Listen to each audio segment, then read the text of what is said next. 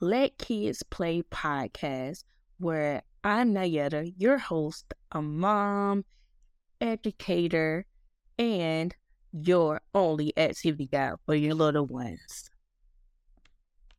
Hey, it's your favorite activity guide, Nyetta here with three quick ways for you to work on letters, shapes, or sight words with your little ones. So take 10 pieces of paper and ball them up really, really, really tight. And have your little one help. They'll love doing this. So one, you can create a basketball hoop game where you put a basket five feet away from you and you all take turns shooting. Two, you can um do an underhanded toss in the basket as well. And then three, a fun one that my kids love is a snowball fight. You throw the paper at each other, have fun and giggle.